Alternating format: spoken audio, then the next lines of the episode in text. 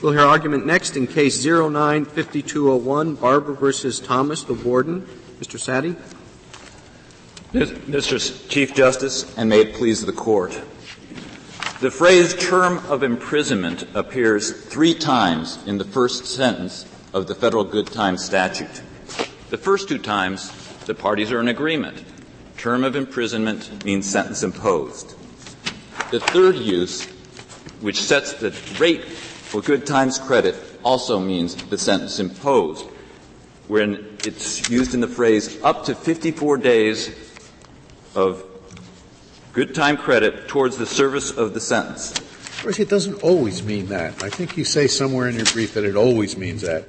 It surely does not always mean that, because in, uh, what is it, uh, uh, thirty-six twenty-four, wait a minute now, thirty-six twenty-four D says that upon the release of a prisoner on the expiration of his term of imprisonment, the Bureau of Prisons shall give him clothes, money, and transportation. Now, there, the expiration of his term of imprisonment does not mean the uh, the assigned term of imprisonment. It means the assigned term of imprisonment less all the good time credits he's had. Exactly. Um, unless you think they, they're supposed to give him his clothes, uh, you know, several months after he leaves. Your Honor, that is a perfect use of term of imprisonment to mean actual time and any good time credits earned. Right.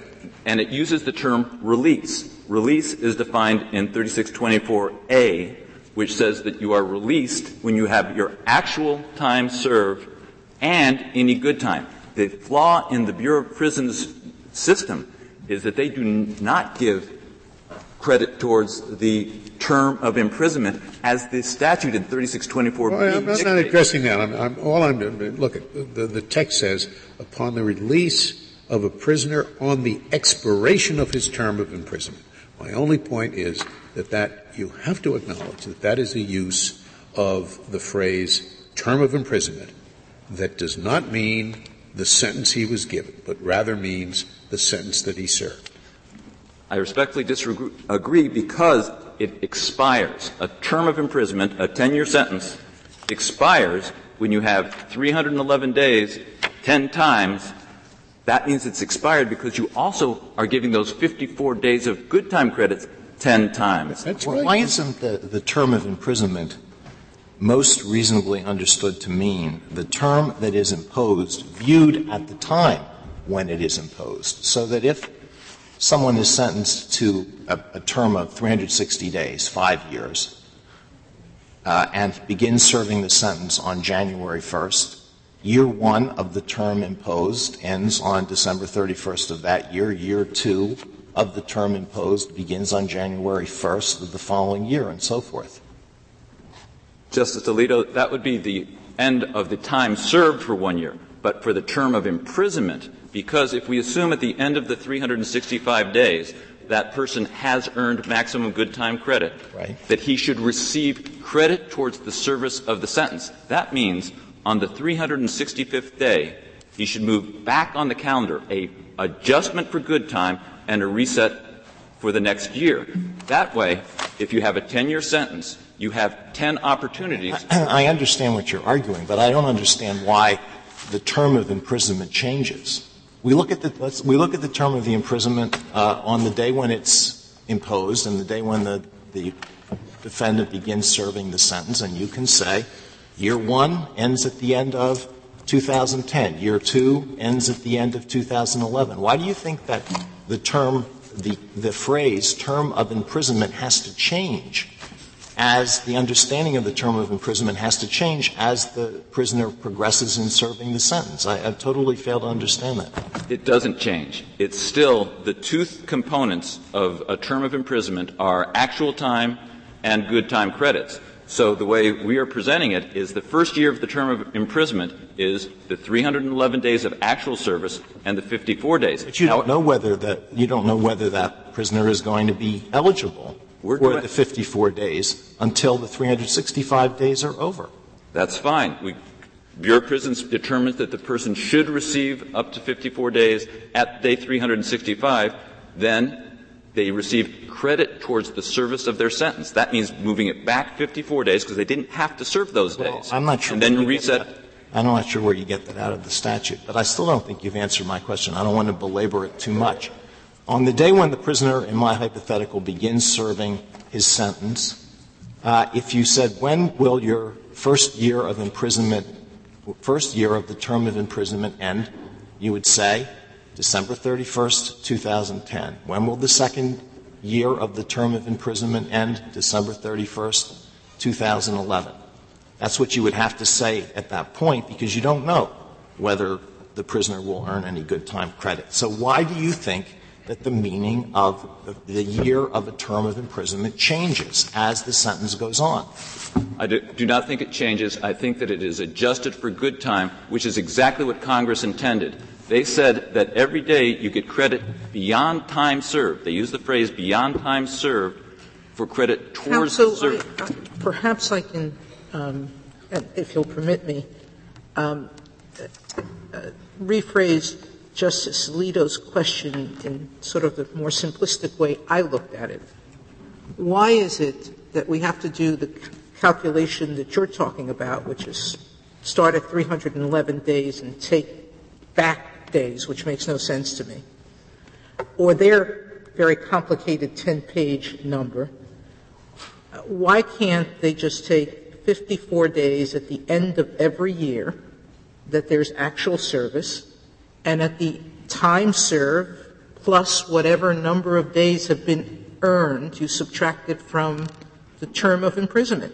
So if he was imprisoned for ten years, he got five hundred forty days for, or whatever it is, and at the end of the ninth year, he made up whatever. You added up nine times fifty-four, and you took it away from ten. He serves nine and that. Um, that would make sense of beyond the time served language that's in this provision. Justice Sotomayor, we are not asking — three hundred eleven doesn't have to be the magic day of when they determine whether they should receive it. We're saying go ahead, assume exactly what they're doing now, go up to three hundred sixty-five days, but they do make a determination. At that point of making the determination, that's when they go back to fifty-four days and have to reset. That way, on a ten-year sentence, you have ten blocks that Congress intended to give prisoners to be able to earn fifty-four days in each of those blocks. Now, the way that we were hearing it posited from Justice Alito, if we have the fifty-four days on top of time served without any adjustment, then we end up with the four hundred nineteen year first day, first year. And you only can fit eight opportunities to earn the fifty-four days. No, not at all. No. At the end of the, at the end of two thousand ten, in my hypothetical, you would take the fifty-four days off the end, just as Justice Sotomayor suggested. And the and, but it doesn't mean that the service of your, your argument is predicated on the idea that service of year two begins on the three hundred eleventh day. If there is an adjustment for good time, because term of imprisonment is a term of art that doesn't mean time served only. It I don't understand that. I, I, I will not belabor it. I, I, I don't understand why the parties have spent so much time sparring over that issue, which seems to me to be totally uh, unnecessary and Just, irrelevant. Justice Alito, if I could refer you to thirty-six twenty-one A, thirty-six twenty-four A, and thirty-six twenty-four B, each of those refers, when they're talking about a term of imprisonment, each refers to it as less good time. And, and unless you do that, the reason — Well, do you do it if you take A, and A says, a prisoner shall be released by the Bureau of Prisons on the date of the expiration of the prisoner's term of imprisonment. Ten years, we're assuming an imprisonment, less any time credited towards the service of the prisoner's sentence as provided in subsection B. Exactly. So each year that he served, you add up the number of days he has served, the good time credit, and you subtract them from the one hundred twenty months that you've given him. And you figure out when he's going to get out. You work backwards, not forward, the way everyone seems to be doing. If you do that, you only end up with eight opportunities to to have fifty-four days. That's why it's the difference between, I think, anybody reading — But that's the way the language is written. So, I mean, you may want greater opportunity, but it says, by its explicit days, terms, at the date of the ex- prisoner's ter- uh, expiration of the prisoner's term of imprisonment, take that day and subtract from it time credited towards the service of the prisoner's sentence. We're going to the, the rate phrase is up to fifty-four days at the end of each year of the term of imprisonment. If there's a ten-year term of imprisonment, that means there's ten opportunities to earn fifty-four days. The Bureau of Prisons math ends up with four hundred seventy days, seventy days less. And the reason for that is that they do not interpret term of imprisonment to encompass the possibility of good time.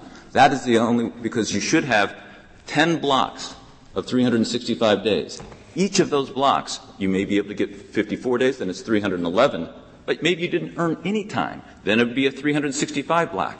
But the, actually the very good idea that Congress had was that you have an incentive at every stage of your term of imprisonment for good behavior.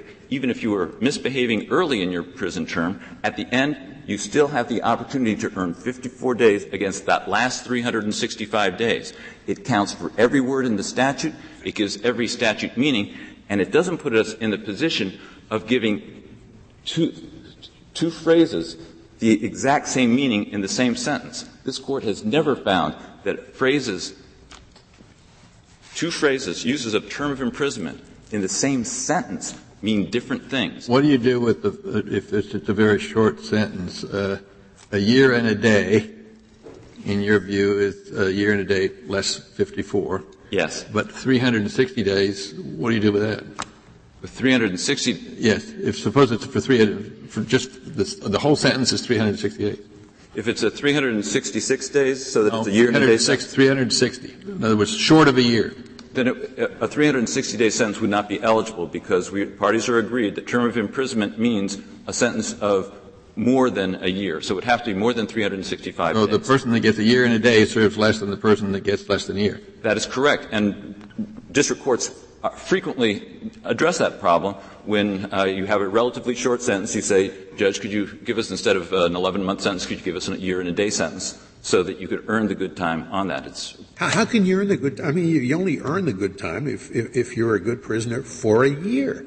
That gets us to the so last. So you're, you're going to let him out fifty-four days before the year, even though he hasn't earned the good time in the year? What he has. How has he? He has because of the last sentence in thirty-six twenty-four B that says that for the last year or portion of the year that you go ahead and establish the two-step process. First, you figure out the projected release date, which is the release date with maximum good time. Then you make the decision about whether the prisoner should receive that within six weeks of that uh, of that projected release date. But that and so the project- give him the full fifty-four days. He has only forty-two days and six weeks. That's only a, a measure of when you make the determination. They're, they're recognizing that for the last period of time, or for a year and a day sentence, that you're not going to be able to do the time all the time, but you will. So that's why there's a special mechanism at the end. And I'm saying the special mechanism can't give the full fifty-four days. Exactly. Because they don't make it until forty-two days before the end of the sentence. They make it till uh, three hundred eleven days at the end of the sentence, because what they do is they make the determin- they figure out what the maximum good time would be, which would be three hundred twelve days on a three hundred and, uh, on a year and a day sentence. And they make that determination earlier. They say, okay, you've been good for that period of time. We recognize that this is going to be a problem, the same problem you'd have on a sentence of uh, ten years and six months, where you have to prorate the credit, twenty-seven days instead of fifty-four, half, and then figure out the projected release date for the one hundred eighty days, subtract the twenty-seven days, and then make the determination sometime within the six weeks up to that last point. So that there is a, a, a mechanism for understanding that it's going, that in the last year there's go, going to be an assumption that if you're behaving all the way up to, in the full sentence, day three eleven, you should get the full fifty-four days. I'm sure there's something wrong with this predicate to this question, but the, the statute allows the Bureau to make a determination of good time credit within fifteen days after the end of each year of the sentence. Yes. They cannot make that determination within fifteen days of the three hundred eleven days. And so e- each year of the sentence must mean each year, the full year, the three hundred sixty-five days. Our position is that the Bureau of Prisons can make its determination as it pleases. We're, we're asking the Court to do construe a statute, not write a policy statement. So we understand that there are going to be some mechanics of it. But the mechanics in this work very easily with the assurance that they are receiving good time credit against the period of the sentence imposed by the judge.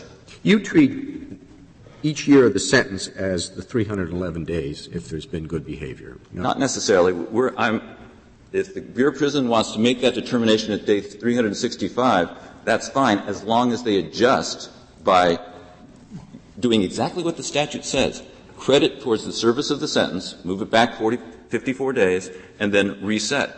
If you do that, you have ten blocks of three hundred sixty-five well, days. Why do you have to do — I mean, you read — it's so complicated. Uh, I'm just reading this. I, I think the language would say this. Ten years. He's got a ten-year sentence. At the end of the first year, you write the number fifty-four on a piece of paper if he's done well. At, suppose he goes in on January first, okay? So January second, after the first, you write the word fifty, number fifty-four. And you do that each year. And by the time you get to the year eight, what you have done is you've got four hundred thirty-two days. So then you subtract the four hundred thirty days from ten years. And what you get is you're sixty-seven days short of nine years. So now you look at the last sentence, and what you do is you take sixty-seven days, subtract that from three hundred sixty-five, and you've got two hundred ninety-eight, and you simply prorate for those two hundred ninety-eight. And you subtract that, too, so he gets another ten days or so or fifteen days credit, and that's it. And that's following the statute. It seems to me absolutely literally, and it also seems to me to make sense, because you don't want to give him credit for time he never serves.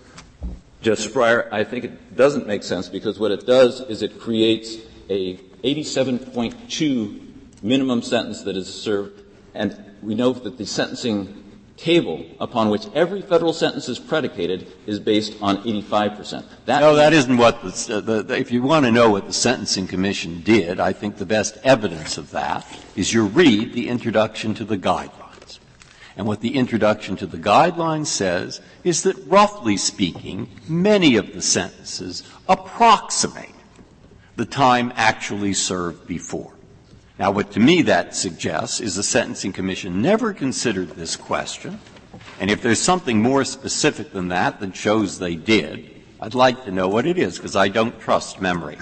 Your Honor, we're relying very heavily on the supplemental report at, at page one forty of the Joint Appendix that says we, mul- we divided by point eight five in order to calibrate the sentencing table to include good time. That means that every sentence has been calibrated based on assuming ten opportunities to earn fifty-four days. Of course, the eating. Government contends it's none of the Sentencing Commission's business.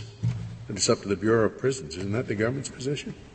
That is their position, and our yeah. position is that it's administering the statute is the Bureau of Prisons' business, but deciding what the minimum sentence that can, minimum time that can be served to satisfy a term of imprisonment is a policy decision, and that the policy is properly placed. In but uh, there's nothing in there. That, that, that's not a policy statement. That's not a guideline. That's a staff conclusion.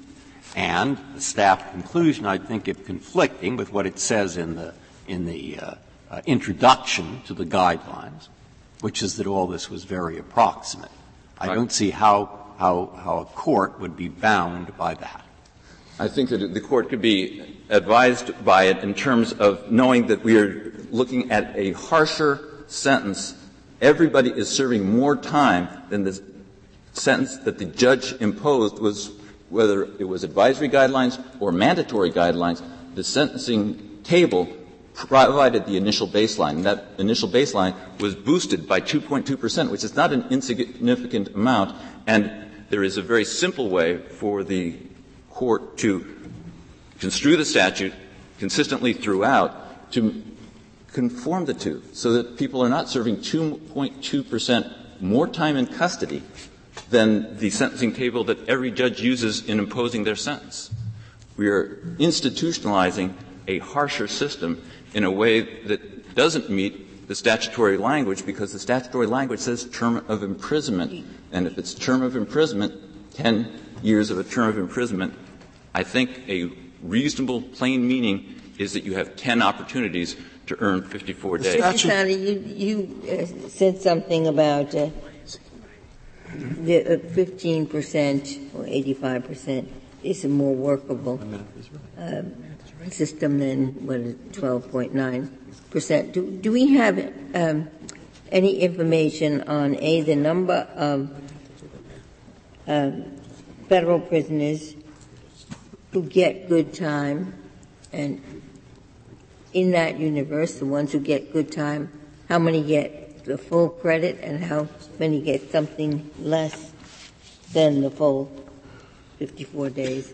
Justice Ginsburg, there are approximately two hundred thousand prisoners, and of those, about one hundred ninety-five thousand of them are eligible for good time credits. My anecdotal experience is that most prisoners get most of the, the good time credits. It's not at all unusual for prisoners to achieve most of that. There are some that have minor amounts, and there's a relatively small number, at least in my experience, uh, who do not get a lot of it. Is this right? I, I, I'm sorry to ask you this question, but I get lost in the math of this sometimes. The, do you remember my example I just gave? The, yeah, with the nine years you go. Yes, put it on the, the four hundred ninety. I take it what you want is you, in, in essence, want him to get credit for fifty-four days for that tenth year. Yes. Yes. And, and the argument against that, leaving the language and so forth, is, well, look, he's, this is an imaginary tenth year. He's not actually in prison for ten years. Uh, he's going to be released sometime late in year eight. And so why should we add fifty-four days? Uh, I mean, maybe it'd be a nice thing because sentences are awfully long, but, but, but, but, uh, uh, why, why would anybody want to add fifty-four days in respect to a year that's never going to be served? The, each year is served in the, if you take away the fifty-four days, if you credit it towards the service of the sentence and do the adjustment and reset that we're asking the court to do so that you have ten opportunities, then in the last year, you're, when you're, in, you go to the last sentence that acknowledges that you're going to have to make some arbitrary time that you're going to say, okay, we're going to decide that you've done well enough that you're going to be able to get the full credit for the last year. But the flaw in the Bureau of Prisons is that by having the fifty-four days and actual time, and that that's what happens at the first year, that's a four hundred nineteen day first year. You can only squeeze eight of those in.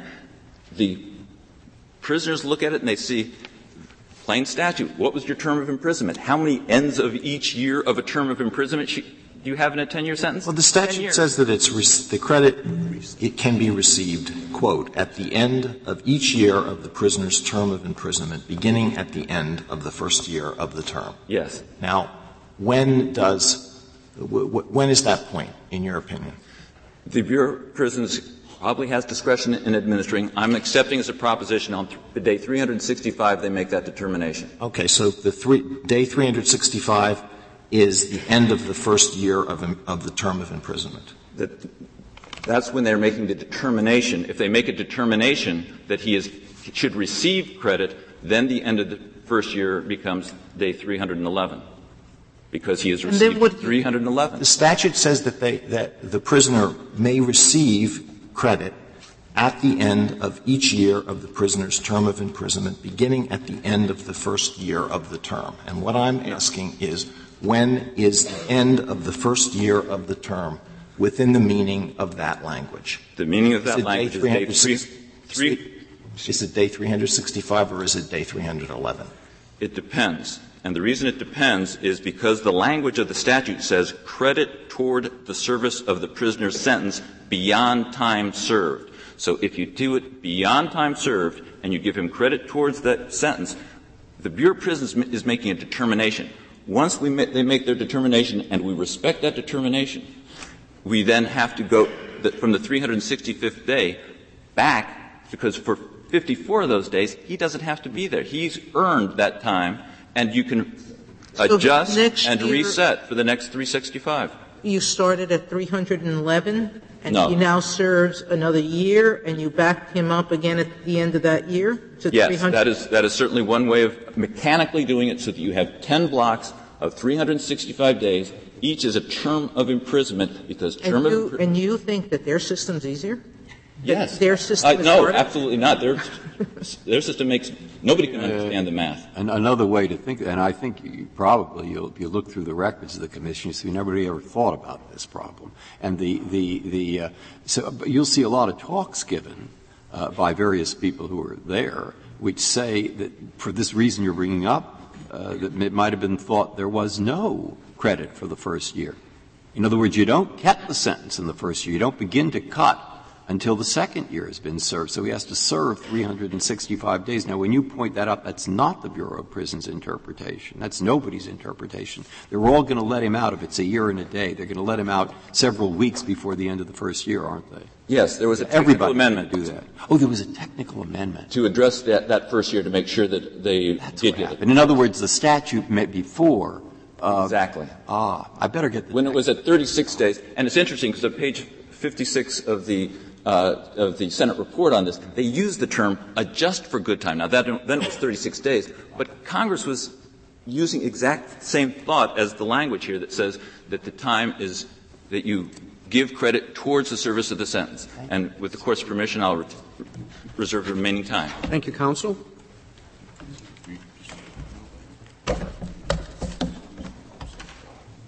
Mister Wall. Mister Chief Justice, and may it please the Court. Justice Breyer, I think you stole my thunder. I, I wanted to explain how the Bureau does it, and you laid it out exactly right. If you have, and I think just looking at the language of the statute, it tracks perfectly. If you have a prisoner serving a ten-year sentence, and he comes in on January first, the end of his first year of the term of imprisonment is December thirty-first. And on that date, he gets fifty-four days taken off the back end of his sentence.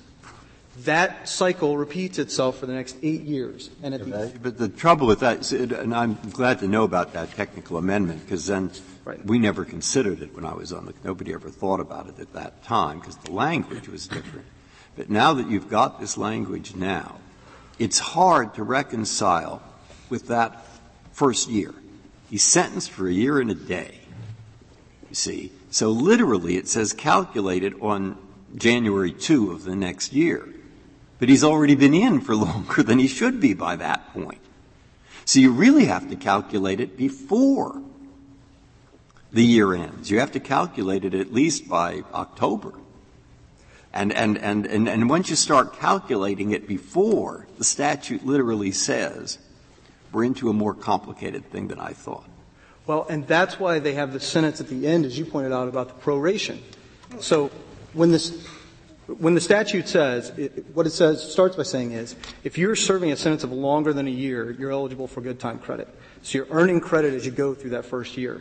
Congress knew then that if you had a year and a day sentence, you wouldn't actually be serving a full year because the credit's bringing you below the year mark. So what it does in the last sentence, it says, if you're in your last year and that's a partial year, we prorate. So on your three hundred nineteenth day, you've earned forty-seven days of good time credit. Those combined equal a sentence of a year and a day, and you're out after your three hundred nineteenth day. There's a premise flaw there, and that premise flaw is that you've told us that you don't earn the credit till the end of the year. Well, so your answer about this probation is not an answer because it's un- your your premise is not the same. That's right. For each full year served, so for a ten-year sentence, you're right that you're making the determination at the end of the year for the first eight years. But when you get to that ninth year, as Justice Breyer pointed out, I'm not worried had, about sentences that are more than two years. I'm worried about the prisoner who's sentenced to a year and a day. How does that proration help that individual since they're not going to get the good time credit until they've served the year? So the way this works is that for the prisoner sentenced to a year and a day or thirteen months or fourteen months, because they're receiving credit through that first year, their good time credit brings them below a year. They'll never serve Absolutely. a full year. I, and what the last I, That's what I'm saying to you. Right. The whole brief says to us, we measure the entitlement to good time credit at the end of the first year. Except for the last year or partial year. And what the final sentence of B one says is, credit for the last year or portion of a year of the term of imprisonment shall be prorated and credited within the last six weeks. So for the prisoner who has a year and a day sentence, his sentence is literally all proration. He is just serving a partial year. He's not going to get fifty-four days. He's going to get That's six right. weeks. On the three hundred nineteenth day, he's come through about nine-tenths of the year, and he's accrued forty-seven I just days. Want to make absolutely sure, because I hadn't done the math forward. I did the math backwards, right. which was the one that Justice Breyer and Justice Alito set forth, which right. is fifty-four days are earned after each year, and you take it off the full term of imprisonment. The, you're representing to me that the math that's in your program statement is accomplishing that result? Absolutely, which is to say, when the prisoner gets to his last year, if that's a partial year, he's not going to get the full fifty-four days. He's going to get some portion of the fifty-four days based on what part of the year he serves. And that's prorated and credited within the last six weeks. Now, it's normally done on the release date. So in that ninth year for the ten-year prisoner, he's got two hundred ninety days. May I just interrupt with one question? If he got a total of five forty or whatever it is, he should never enter the ninth year, because he would he would finish the ten-year sentence in less than eight years. Well, or less than nine years, rather. That's, that's right. Setting five hundred forty wouldn't be quite two years, but setting that to the side. So how does he how does he get his tenth block of good time? How does he ever get it under your approach? Well, under the government's view, he can only earn good time credit when he's actually incarcerated. And what petitioners are coming in and right. saying is, I understand, but, but explain to me how how he can get more than a year of good time credit before the, the tenth year begins.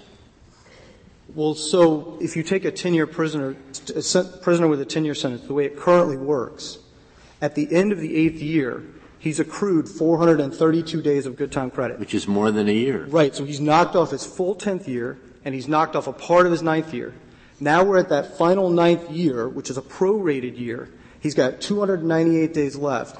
And by the two hundred sixtieth day, he's earned thirty-eight days of credit. So he's released after the two hundred sixtieth day of his ninth year. And as Justice Breyer pointed out, that precisely tracks the language of the statute.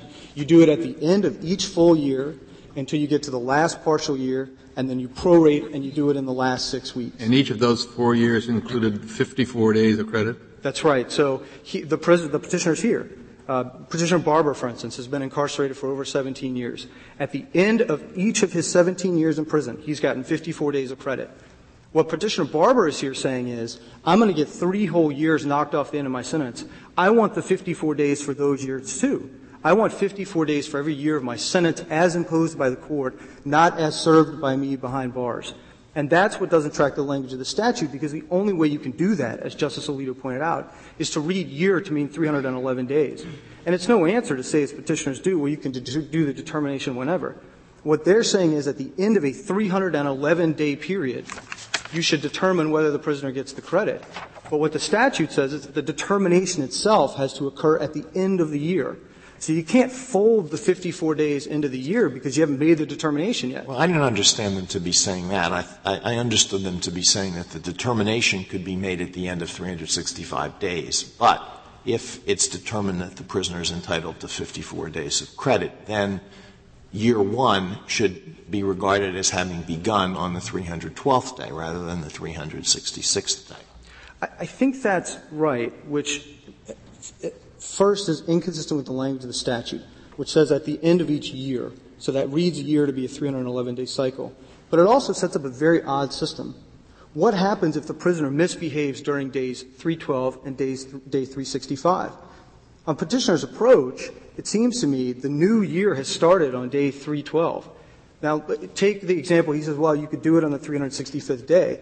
Well, if the prisoner's misbehaved on day three forty, is that coming out of the first year or out of the second well, year? Well, I think that they would say you won't know when the second year has begun until the full calendar year has been completed. And I guess the, the difficulty with that approach is that it seems to me once the three hundred eleven-day cycle is finished, you have to start a new three hundred eleven-day cycle on day three twelve. Well, they're just not vested until the year is, the full year is passed. Well, so vesting is a little bit unique, Justice Kennedy, under the statute, because none of the time vests under B two until they're actually released. But I, well, I, I, I use it. But I, I see what you're saying. They, they could do the bookkeeping determination on day three sixty-five, but I don't think that's what's important. What's important is that on petitioner's view, the second year for credit purposes has to start on day three twelve. You have to have ten blocks of three hundred eleven days. and you have to be measuring after every three hundred eleventh day. No, no, you don't measure. No, I don't think that. You, you, be, you begin measuring on three hundred eleven, but you measure three hundred sixty-five days from, from three eleven. And if he's behaved well during all, all of those three hundred sixty-five days, then you knock off another fifty-one days or whatever it is, and you begin the third year from then. But you give him another three hundred sixty-five days to determine whether he's behaved well. Justice Scalia, if you're measuring three hundred sixty-five days from day three eleven, right, then you should equally be measuring three hundred sixty-five days from day one, which is to say, if you're doing — He did. He did. You, you didn't give him the credit until he'd served the th- whole three hundred sixty-five days. At that point, he gets the credit, and you count the second year as though it begins on day three hundred eleven. Uh, well, the, I was half with you there. The Bureau does do it by looking at what they do during the full year, from January first to December thirty-first, and then it determines whether you get fifty-four days knocked off the end of your sentence. What happens between day three eleven and day three sixty-five is not different than what happens during the rest of the year. Exactly. What the, what the statute uh, asks the Bureau to determine is, at the end of each year, has during that year the prisoner demonstrated exemplary compliance with institutional regulations. So the prisoner's got to go a full year, a full three hundred sixty-five days, and be well behaved. Then he gets fifty-four days taken off the back end of his sentence. And if that's the way that you're saying it should work, that is precisely how the Bureau interprets the statute. Oh, except that they're not taking it off from the back end. They're taking it off from the next year. So that in the second year, If he, if he behaves well for three hundred sixty-five days from three eleven, okay, he behaves well for the next three hundred sixty-five days, the next year will begin at six hundred twenty-two. But then he has to serve another three hundred sixty-five days before he gets good conduct credit. And then the, the, the next year will begin three times three hundred eleven, what, nine hundred thirty-three. And so forth. Justice Scalia, I think that sets up an odd system, not consistent. Isn't that right? See, he agrees with me. No, I, I, no, I'm not saying that's right. I'm just saying that that's that's what he's no, proposing. No, I, I, I agree. That is the difference. Petitioners think that you measure credit over these three hundred eleven-day cycles, and if you you know you get to the three hundred eleventh day, you take your fifty-four days of credit, and together they equal a year of the sentence imposed.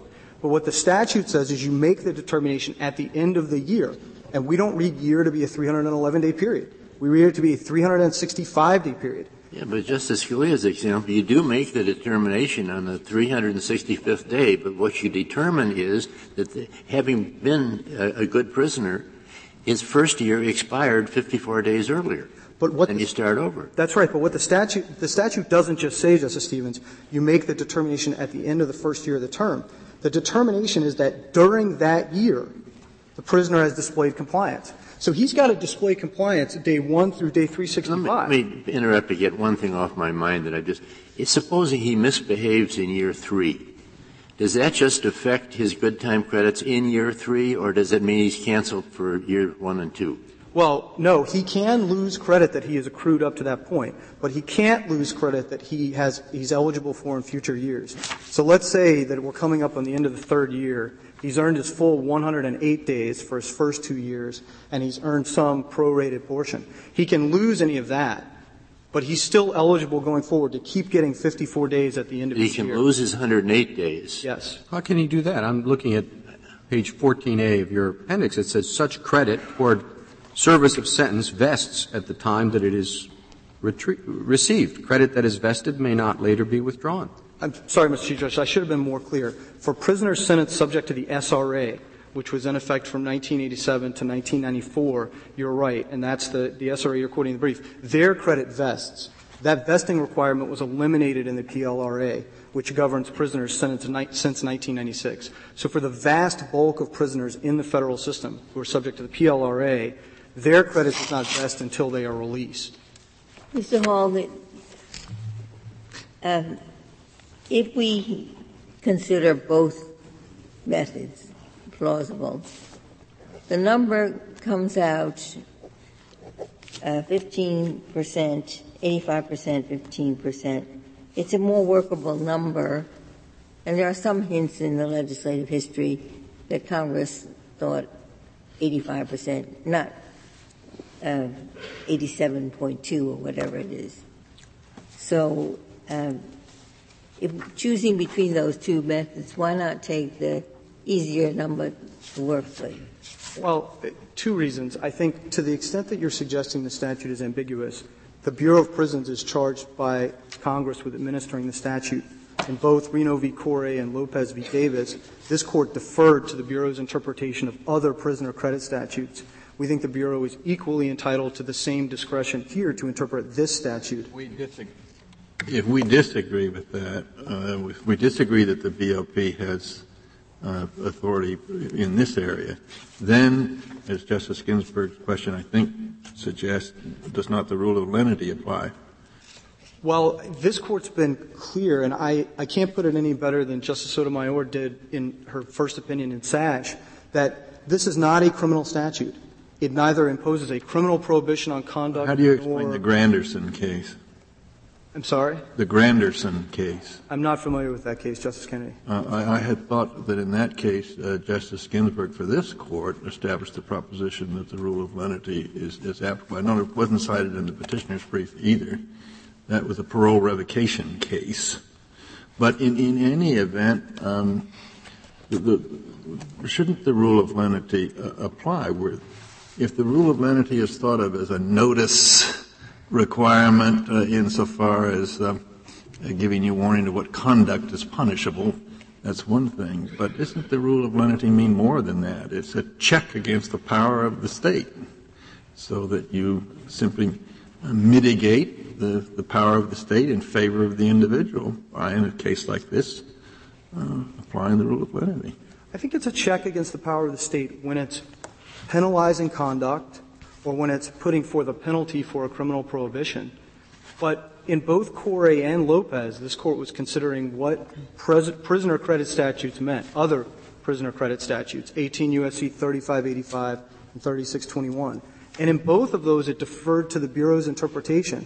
And in both, it specifically rejected application of the rule of lenity. And I think the notion there is that this statute isn't a criminal statute. It sets out an administrative reward for compliance with institutional regulations. And that's different from setting forth a prohibition on conduct or the penalty that someone is sentenced to by a court once they've been convicted of a criminal offense. Well, the Granderson case is cited in the brief of the National Association of Criminal Defense Lawyers, and as I read it, it applies to this area, and it seemed to me that it ought to. I mean, you tell us this isn't a criminal statute. Uh, I, uh, I certainly think it has it has all the impact and force of the state detaining a person for a criminal act. Well, it, it is a statute that determines in some sense how long you will be in prison, so I take your point. But it does so not by extending the penalty applicable to the conduct, but by offering an administrative reward, sort of relieving you of part of the burden of that, that penalty. And I'm not aware of any case, and I'm, I'm obviously not familiar with Granderson, but I'm not aware of any case from this Court, or indeed any lower court, finding that Section thirty-six twenty-four is a criminal statute, as this Court's case is oh, like by Spolko. Isn't there another that term. Considerations? It's, it's not the rule of lenity, but something else we should take into account. In the end of their reply brief, they say it costs about twenty-five thousand dollars or six thousand dollars to house a particular prisoner. And the number of prisoners involved, there's something like one hundred million dollars in taxpayers' money that's at issue in this case. It, it is, do you, you don't disagree with that general figure, do you? I, I'm, I think the basis for that is just math that the petitioners have done. I don't have any independent basis for confirming. But in any event, it's, it's clear it's a lot of money. And, and uh, is that not a factor that we should be aware of in this case, uh, because uh, all other things being equal, assume, assume the statute's totally ambiguous. And if you, if one's the one, one version will save the, the, the government uh, one hundred million dollars a year, and the other version will cost it, is that, isn't that a factor we, we should take into consideration? I think it's a factor that the Bureau could, should, and has taken into consideration in developing its interpretation as the agency charged with administering the statute. But what the Bureau has found is that its method allows you to earn good time for all the time you're incarcerated, so you always have an incentive to comply with prison regulations. And what petitioners haven't responded to, and it's the government's point in our brief, that if you start measuring by three hundred eleven day cycles, you're assuming that they're getting the full fifty-four days of credit. And to the extent that they don't, no matter how they calculate it, Justice Scalia, no matter what their matter of bookkeeping is, if they don't get the full fifty-four days of credit for each cycle, mm-hmm. there will be some corresponding period at the end of the sentence when they are serving time, and they've already had their ten, you know, their ten reviews, and they're no longer eligible for yeah, credit. That's true, but the strongest argument, I, I don't want to put words in his mouth because this is complicated, but as I see it is this, let's call the time you're talking about, that tenth year, phantom time. Okay? Now, you're saying don't put in any phantom time, and he's saying let's put some in. Now, the strong, a strong argument, I think, for his is the following. Think about that first year. That first year, we're going to calculate fifty-four days, subtract it. Everybody seems to agree. You get to number three hundred eleven, right? But if you were to apply the last sentence to that first year, the prorating sentence, you wouldn't get fifty-four. You would get like forty-five days or forty-seven or something like that. But everybody agrees under the Bureau of Prisons system that it is fifty-four. And therefore, in respect to the first year, they are calculating phantom time, that is not the first year, but a person who had a sentence to a year and a day. If you had a sentence to a year and a day, you agree it's fifty-four days. And everybody agrees with that, and that includes phantom time.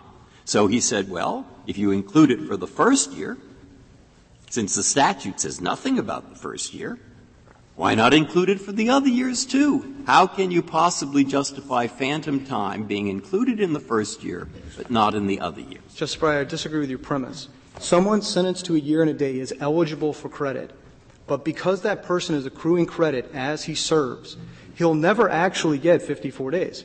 Uh, by the time he gets to the three hundred nineteenth day, he's accrued forty-seven days of credit. Those combined to equal his three hundred sixty-six day sentence. So in other words, they don't let him out under three hundred eleven. That's, that's exactly the In other words, the Bureau of Prisons for a person who has a sentence of a year and a day does not let him out uh, fifty-four days short. Rather, they let him out forty-seven days short because they apply the last sentence in the prorating. And that is that exactly our difference. That's what happened. Petitioner's view, exactly. What petitioner that, is that what happened? Yes, yes. He's released after the three hundred nineteenth day. And I think the, what petitioners actually want is, is phantom time even in the first year. What they're saying is fine. He may only serve three hundred eleven days, three hundred twelve days, three hundred nineteen days. We want the full fifty-four. So instead of letting him out at three nineteen, back him up to three twelve. We want that phantom week in the first year. And so I, I think the, the way the Bureau interprets it, there is no phantom time in any year. The way the petitioners interpret it, there's phantom time in every year, no matter the length of the sentence.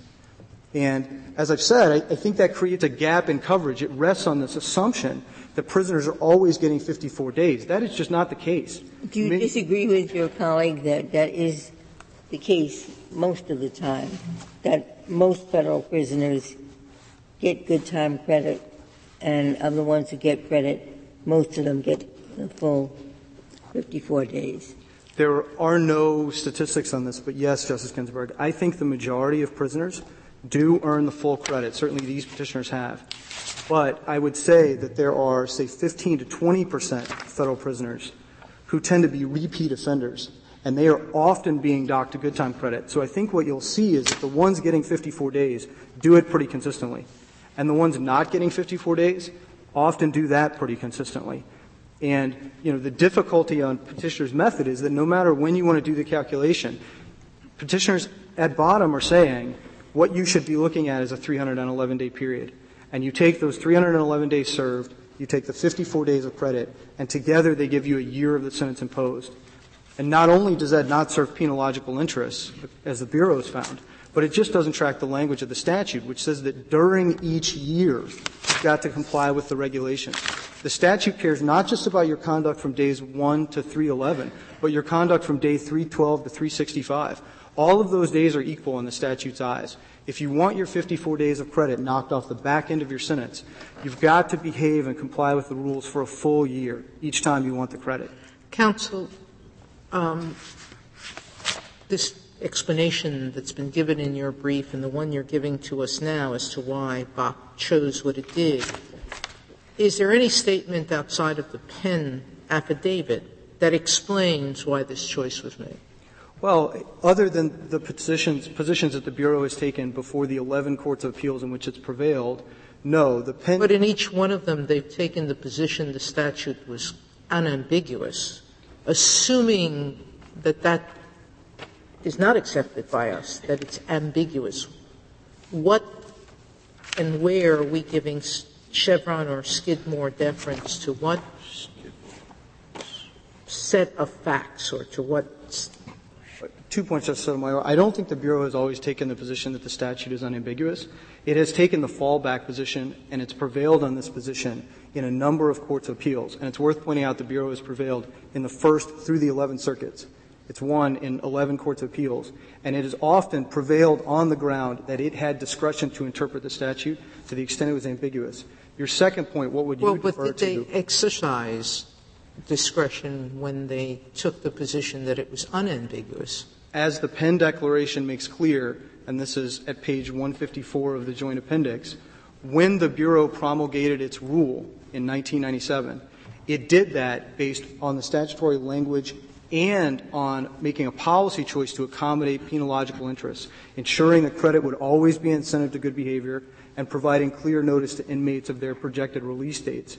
So I think, you know, the government has... We've never given deference, have we, to an affidavit submitted in litigation um, to explain something that on its face is not explained either in, the, in an agency's regulation or in its policy statement that, that this is giving deference to an affidavit. Well, well it, it's giving deference to the rule because the affidavit informs the court that the rule was an exercise of the Bureau's discretion.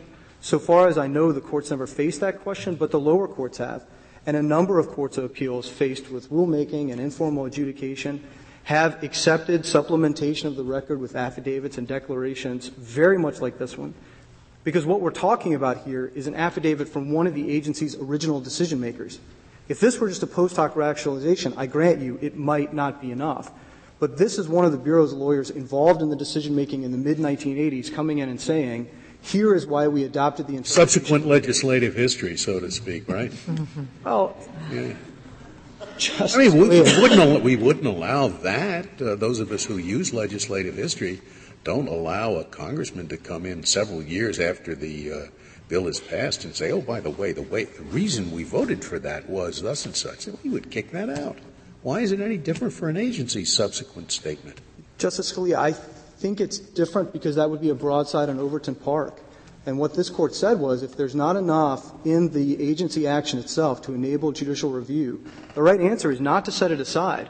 The right answer is to send it back to the agency to let the agency decision makers explain why they did what they did. And while that might normally be the right course here, the agency's already done that. It's put forward its explanation. And so I think this is one of the rare circumstances where we don't need to remand under Overton Park. We, we know why the agency adopted the rule, and it did it both because of the statutory language and because he thought it was the most sensible policy choice. And I guess I turn it around a little bit and say you have a rule promulgated by the agency charged with administering the statute, an agency to which this Court has twice deferred in the interpretation of similar statutes. That rule has been upheld as a substantive matter now in eleven courts of appeals. The Ninth Circuit set the rule aside on a procedural basis, which has now been corrected by the agency. It is a republished rule which corrects the infirmity that the Court of Appeals identified. And so the question is, faced with those facts, what would be the point of asking the government to recalculate one hundred ninety-five thousand federal sentences? I don't think we send cases back under Overton Park to, for, for an agency's uh, uh, description of history. I think we send it back for the agency to give a reason for its rule, whether that's its current reason or its past reason. It, it's the current reason that counts.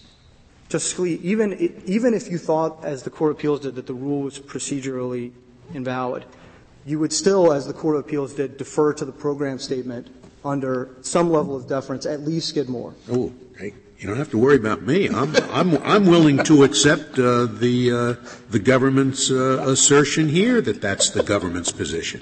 And I I don't think you're lying. I, I uh, my only point, Justice Scalia, was that whether you get there by deferring to the rule or by deferring to the program statement, as the Court of Appeals did, every court of appeals to consider it has come out in the same place, which is that by hook or by crook, the Bureau has exercised its discretion to answer this question, and I — You say there are one hundred ninety-five thousand sentences affected by this rule. I don't know which way that cuts. If there are one hundred ninety-five thousand people spending more time in, you know, significantly more time in jail than they should, that's kind of troublesome. Justice Stevens, I think what I'd say is the Bureau has been doing it the same way since nineteen eighty-seven. Congress has amended this statute five times in the last twenty years. It has never moved to alter the Bureau's method. But the cumulative — Probably they didn't understand it because it's an awfully hard statute to understand. I, Justice Stevens, with all respect, Justice Breyer got it in the first five minutes. So I think the what you mean is I agree with you. Even, you mean even Justice Breyer? Is, oh. But, but what what what we were what we were what we were saying is that uh, this is thirty-six thousand years of prisoner time. I mean, Thirty-six. That's older than Mulberry versus Madison. Justice Kennedy, that's true. I think the, the point is that the language of the statute has remained unchanged, and for the last twenty years, the Bureau has interpreted that in a reasonable way. The language is amb- unambiguous, but even if it weren't, at the least the Bureau's interpretation is reasonable, which is why eleven courts of appeals have deferred to it. And so I take your point that they're serving more time than under petitioner's interpretation, but I don't think that that policy rationale is properly before this Court. It is properly before the Bureau, which has found that policy consideration outweighed by other penological interests. And I think that's the judgment to which this Court should defer, not its own judgment about how much time these prisoners should, should be serving. And I do think it's important in that regard that Congress has returned to the statute several times, and I take your point that it's complicated, Justice Stevens, but you finished that. But Congress has made a number of technical amendments, and I don't think there's any evidence it did not understand how this longstanding system works. Thank you, Mister Thank Wall. You. Uh, Mister Satie, you have four minutes remaining. Thank you. The, prem- the idea that there could be time at the end of the sentences is premised on term of imprisonment meaning time served, which it cannot mean in the same sentence where it says beyond time served. If you make the adjustment for good time credit that is earned at the end of the year, it is credit towards the service of the sentence. That means that it's blocks of three hundred sixty-five days. That at the last day of Mister Barber's sentence, if it's properly computed, he would be looking at three hundred sixty-five days. If he behaved well until close to the end, we go to the last statute that says prorate the remaining period of time, the thirty, remaining thirty-six days he could earn, and credit it in the last six weeks, because they are doing that simply as an administrative technique. Uh, uh, uh, just so, in your system, they do the measurement at the end of the three hundred sixty-five days. He misbehaved on the three hundred fortieth day. And they say, for that reason, I'm only going to give you ten days of full time, of good time credit. Yes. So now your year starts at three fifty? three fifty-five, yeah. No, they said they're only giving you ten days of good time credit, because at the end of three hundred fifty-five. Right. And so that, so three fifty-five, we start the next three sixty-five days. That, that was days. Pretty bad. Uh, three hundred fifty-five. Now, your year starts again on three hundred fifty-five days. three sixty-five, and if he behaves very badly, he has to go all the way to the end of that three sixty-five and doesn't get any adjustment. But if he, next year, he starts all over again for three hundred sixty-five days. If he is very good, he gets the fifty-four days. If I could address the question that was raised by Justice Ginsburg on the rule of lenity, I would like to point out that in the — we've relied on both R L C and in, on Granderson for your articulation of the rule of lenity as it would apply in this case, which, if after re- looking at all the other, the statute, the history, the context, and if we cannot, if we apply the rule of lenity, if the government's position it cannot be shown to be unambiguously correct, we have at least ambiguity here. And then we go to Chief Justice Marshall's seminal discussion of lenity. And what he said was that we look at lenity for the proposition, the, to back the principle that the power of punishment belongs to the legislative department and the tenderness of the law for the rights of individuals. But Both the argument, one of the argument is not punishment at all. This is a reward. This is a reward for good behavior. The court in view in Lentz and in uh, Weaver used the term increase in punishment when there was no longer available good time credits. For to say that somebody has to serve eighty-seven point two percent of the term of imprisonment imposed by the judge instead of eighty-five percent, that is imprisonment. For Mister Barber, that's over six months additional time behind bars in a prison. That's, that's penal. That is affecting individual liberty. It's the type of liberty that was intended to be covered by the rule of lenity, and especially in a situation where the initial sentence was imposed based on a grid that was calibrated, assuming eighty-five percent, he's ending up serving two point two percent more time than the sentencing judge in imposing the sentence, so that aspect of punishment, and in actual raw time behind bars in a prison. Unless there are further questions, I'd reserve my... Thank you, Mister Satie. Thank you. Thank you, counsel. The case is submitted.